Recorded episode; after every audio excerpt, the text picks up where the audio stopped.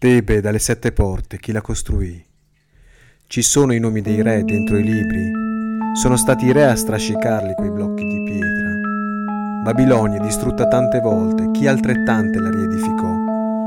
In quali case di lima lucente d'oro abitavano i costruttori? Dove andarono la sera che fu terminata la grande muraglia i muratori? Roma la grande è piena d'archi di trionfo, su chi trionfarono i Cesari? La celebrata Bisanzio aveva solo palazzi per i suoi abitanti. Anche nella favolosa Atlantide, la notte che il mare li inghiottì, affogavano urlando aiuto ai loro schiavi. Il giovane Alessandro conquistò l'India, da solo? Cesare sconfisse i Galli, non aveva con sé nemmeno un cuoco? Filippo di Spagna pianse quando la flotta gli fu affondata. Nessun altro pianse.